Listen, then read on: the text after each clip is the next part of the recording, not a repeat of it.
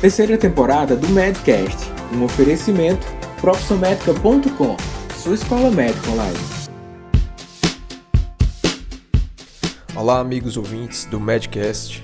Aqui quem fala com vocês é Bob, Roberto, e sejam bem-vindos a mais um programa. A pergunta de hoje vai ser: Que critérios você tem utilizado para solicitar ou para realizar o rastreio do câncer de mama entre as pacientes na sua área ou as pacientes que são atendidas regularmente por você. Esse vai ser o tema do nosso Medcast, é, pegando o gancho aí com o mês de outubro, né, com a famosa campanha do Outubro Rosa. Para quem está ouvindo o Medcast pela primeira vez, é, os, nós somos três, nós somos três amigos, né, que resolvemos é, iniciar essas, essas atividades de divulgação do conteúdo médico, voltado principalmente para o público de estudantes da graduação e médicos recém-formados e o público médico em geral.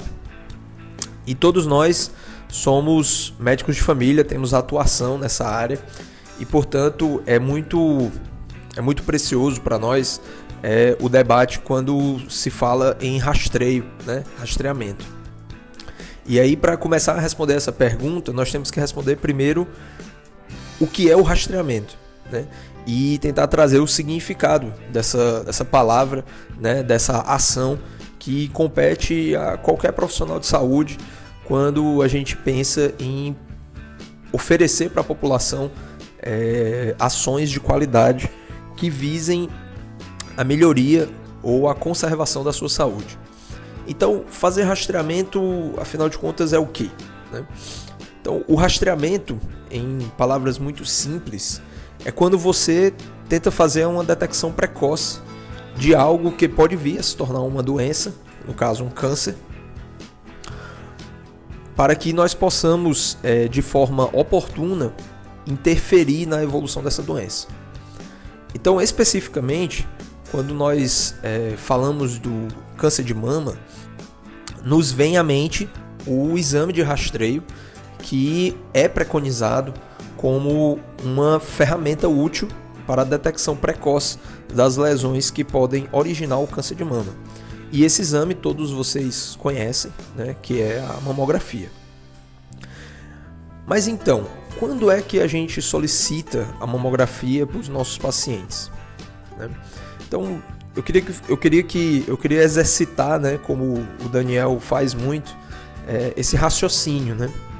Nos últimos tempos, quando você tem recebido a demanda, né, das suas pacientes, ou mesmo quando você vai atrás, você faz uma busca ativa dessas pacientes para verificar se elas estão fazendo a mamografia ou na resposta à demanda delas, quando elas solicitam a mamografia. Que tipo de atitude você tem feito?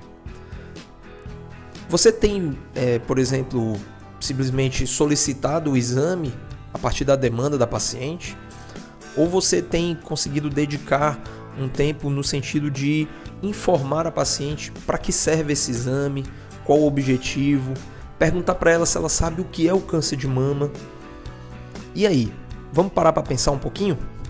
Dá um pause dá um pause aí no áudio. Isso é uma técnica do Daniel que eu acho muito bacana. Então dá um pause aí no áudio e vamos refletir um pouquinho sobre, sobre essa atitude nossa.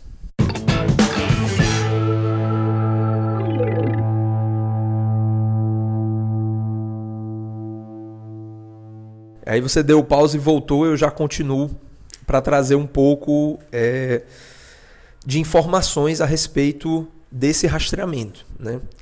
Então, quando é que a gente faz é, o rastreamento? Né? A gente faz o rastreamento, como eu já falei, para detectar precocemente uma lesão. E essa detecção, ela tem que, ela tem que dialogar com duas coisas.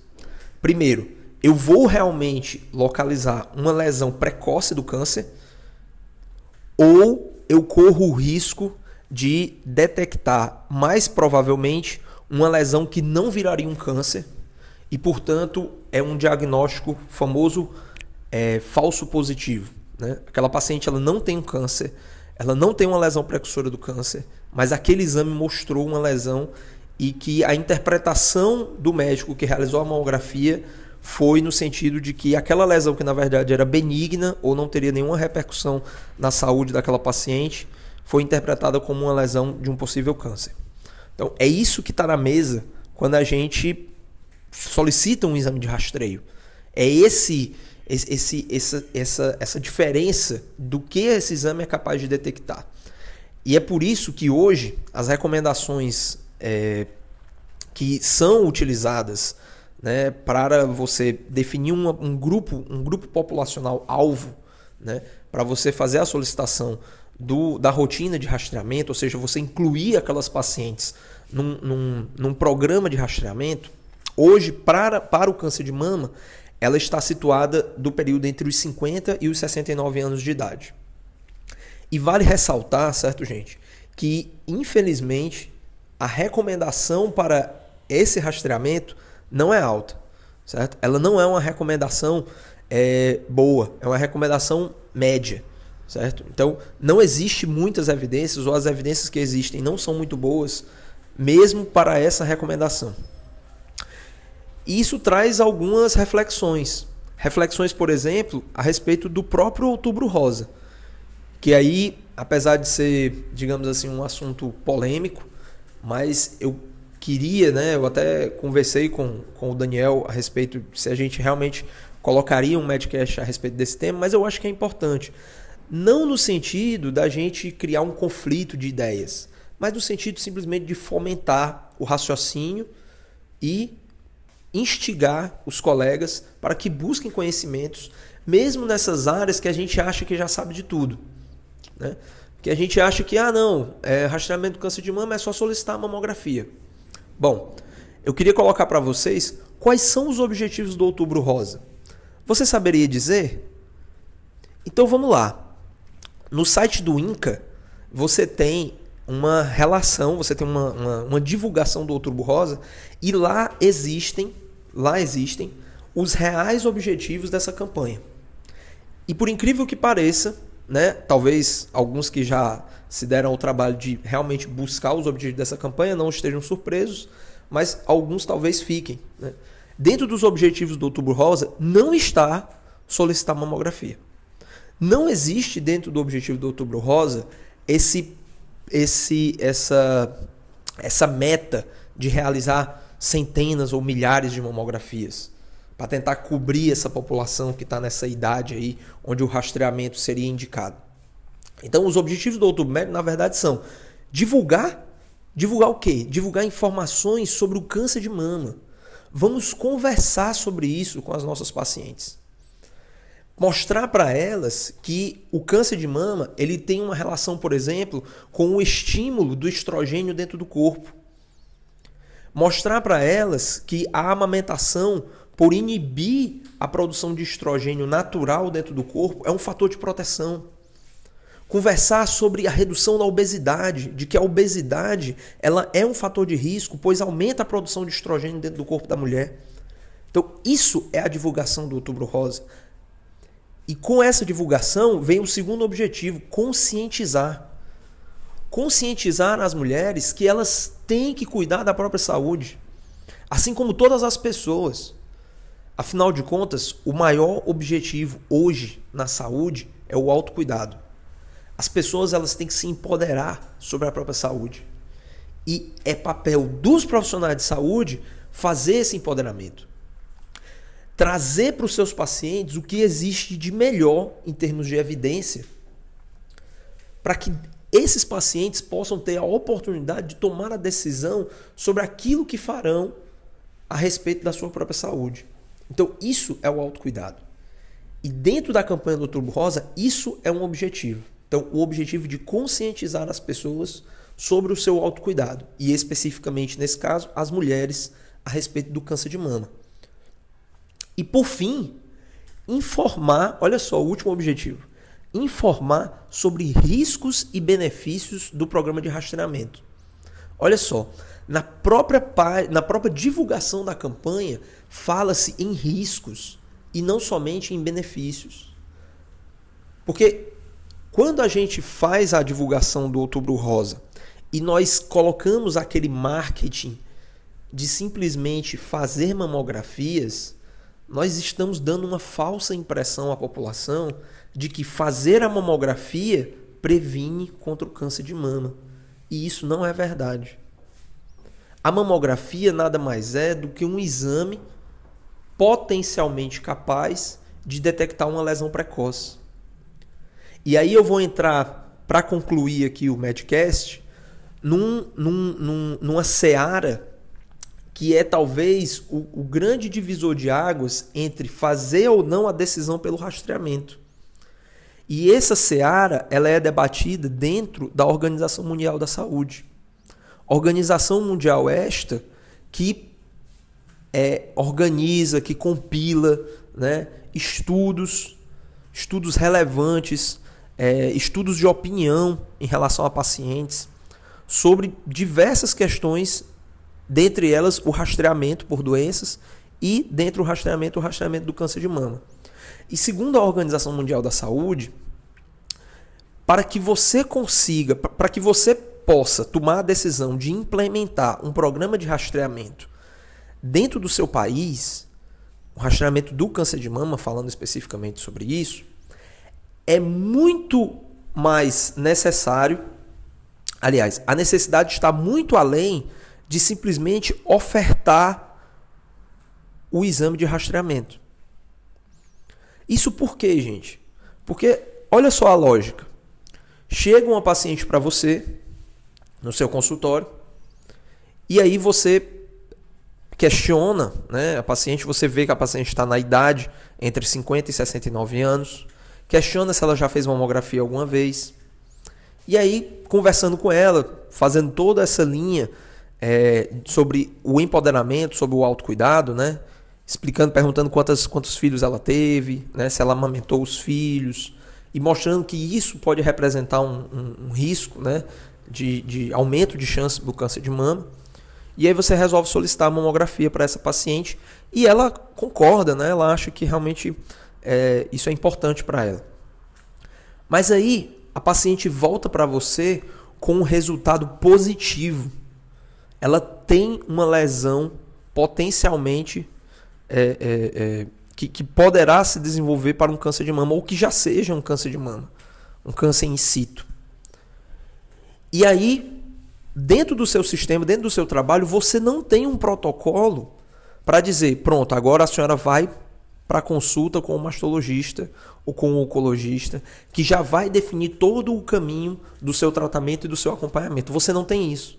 Você simplesmente dá um encaminhamento para a paciente para ela ir para o mastologista. E essa paciente não consegue a consulta. E essa paciente fica numa fila. E agora ela simplesmente não vai ficar numa fila imaginando se ela teria uma chance de desenvolver o câncer de mama. Ela já sabe disso. O diagnóstico já está lá. A detecção precoce já foi feita.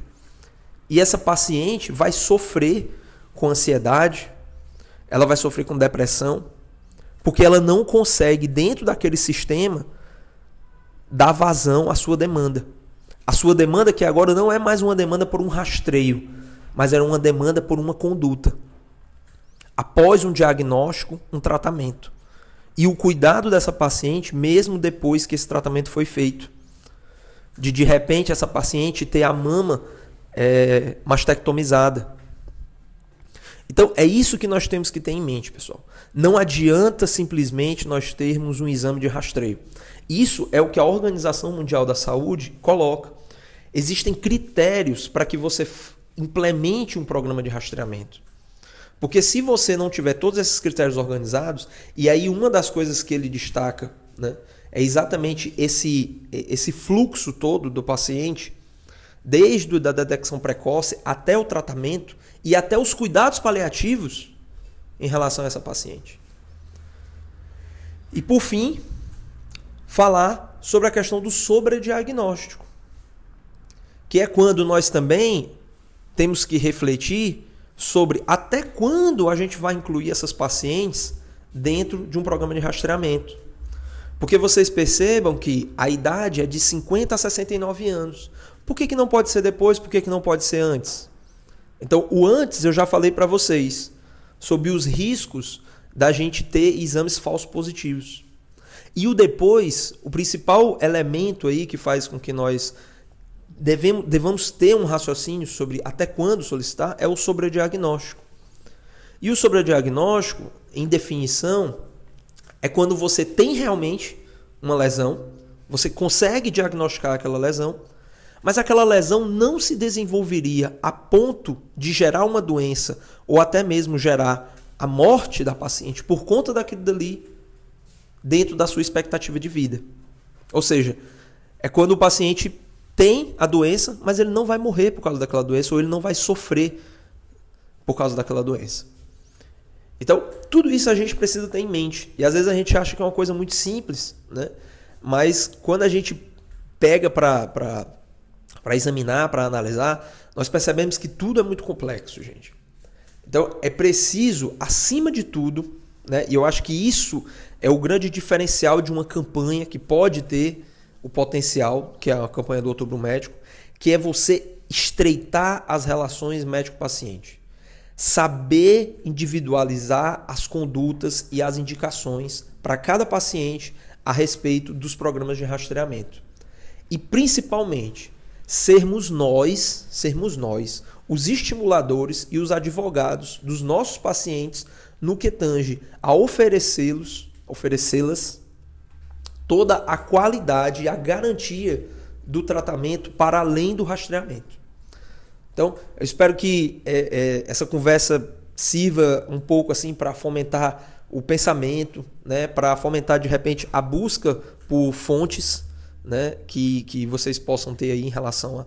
E o que eu recomendaria, que eu vou deixar aí o link, né, é a, a nota da nossa sociedade, Sociedade Brasileira de Medicina de Família e Comunidade, que traz muito, traz muito dessas informações que eu conversei com vocês aqui, né? com várias referências né, é, de qualidade a respeito dos, dos temas que eles abordam. Né? Então, a sociedade brasileira, ela, assim, não é porque é a minha sociedade, mas ela sempre tem uma opinião muito sóbria, né? uma opinião é, embasada, busca realmente referências para não estar tá simplesmente divulgando, fazendo propaganda, fazendo marketing que é o que às vezes a gente percebe dentro de uma campanha dessa, né? Pessoas se aproveitando né, de um espaço de uma campanha para fazer propaganda, às vezes até de produtos que geram, que são indutores de câncer, né? Como fast foods, né? Como, enfim, é, é, essas redes de alimentos, né? Que não tem nada de saudáveis e que se, se colocam aí para promover a saúde, mas que a gente sabe que para quem realmente consome esse tipo de produto, você está na verdade é, aumentando a chance de você, por exemplo, de desenvolver um câncer de mama consequente a uma obesidade. Então vamos refletir sobre isso, tá certo? E espero que vocês tenham gostado.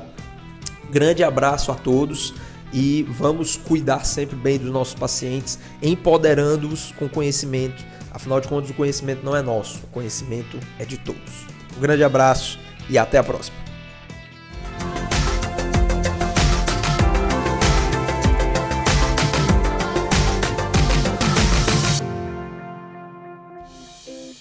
E aí, Medcaster?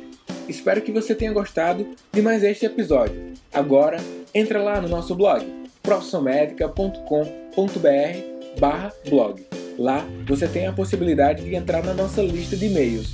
Quem faz parte da nossa lista de e-mails recebe conteúdo adicional, web aulas, conteúdos em textos e e-books.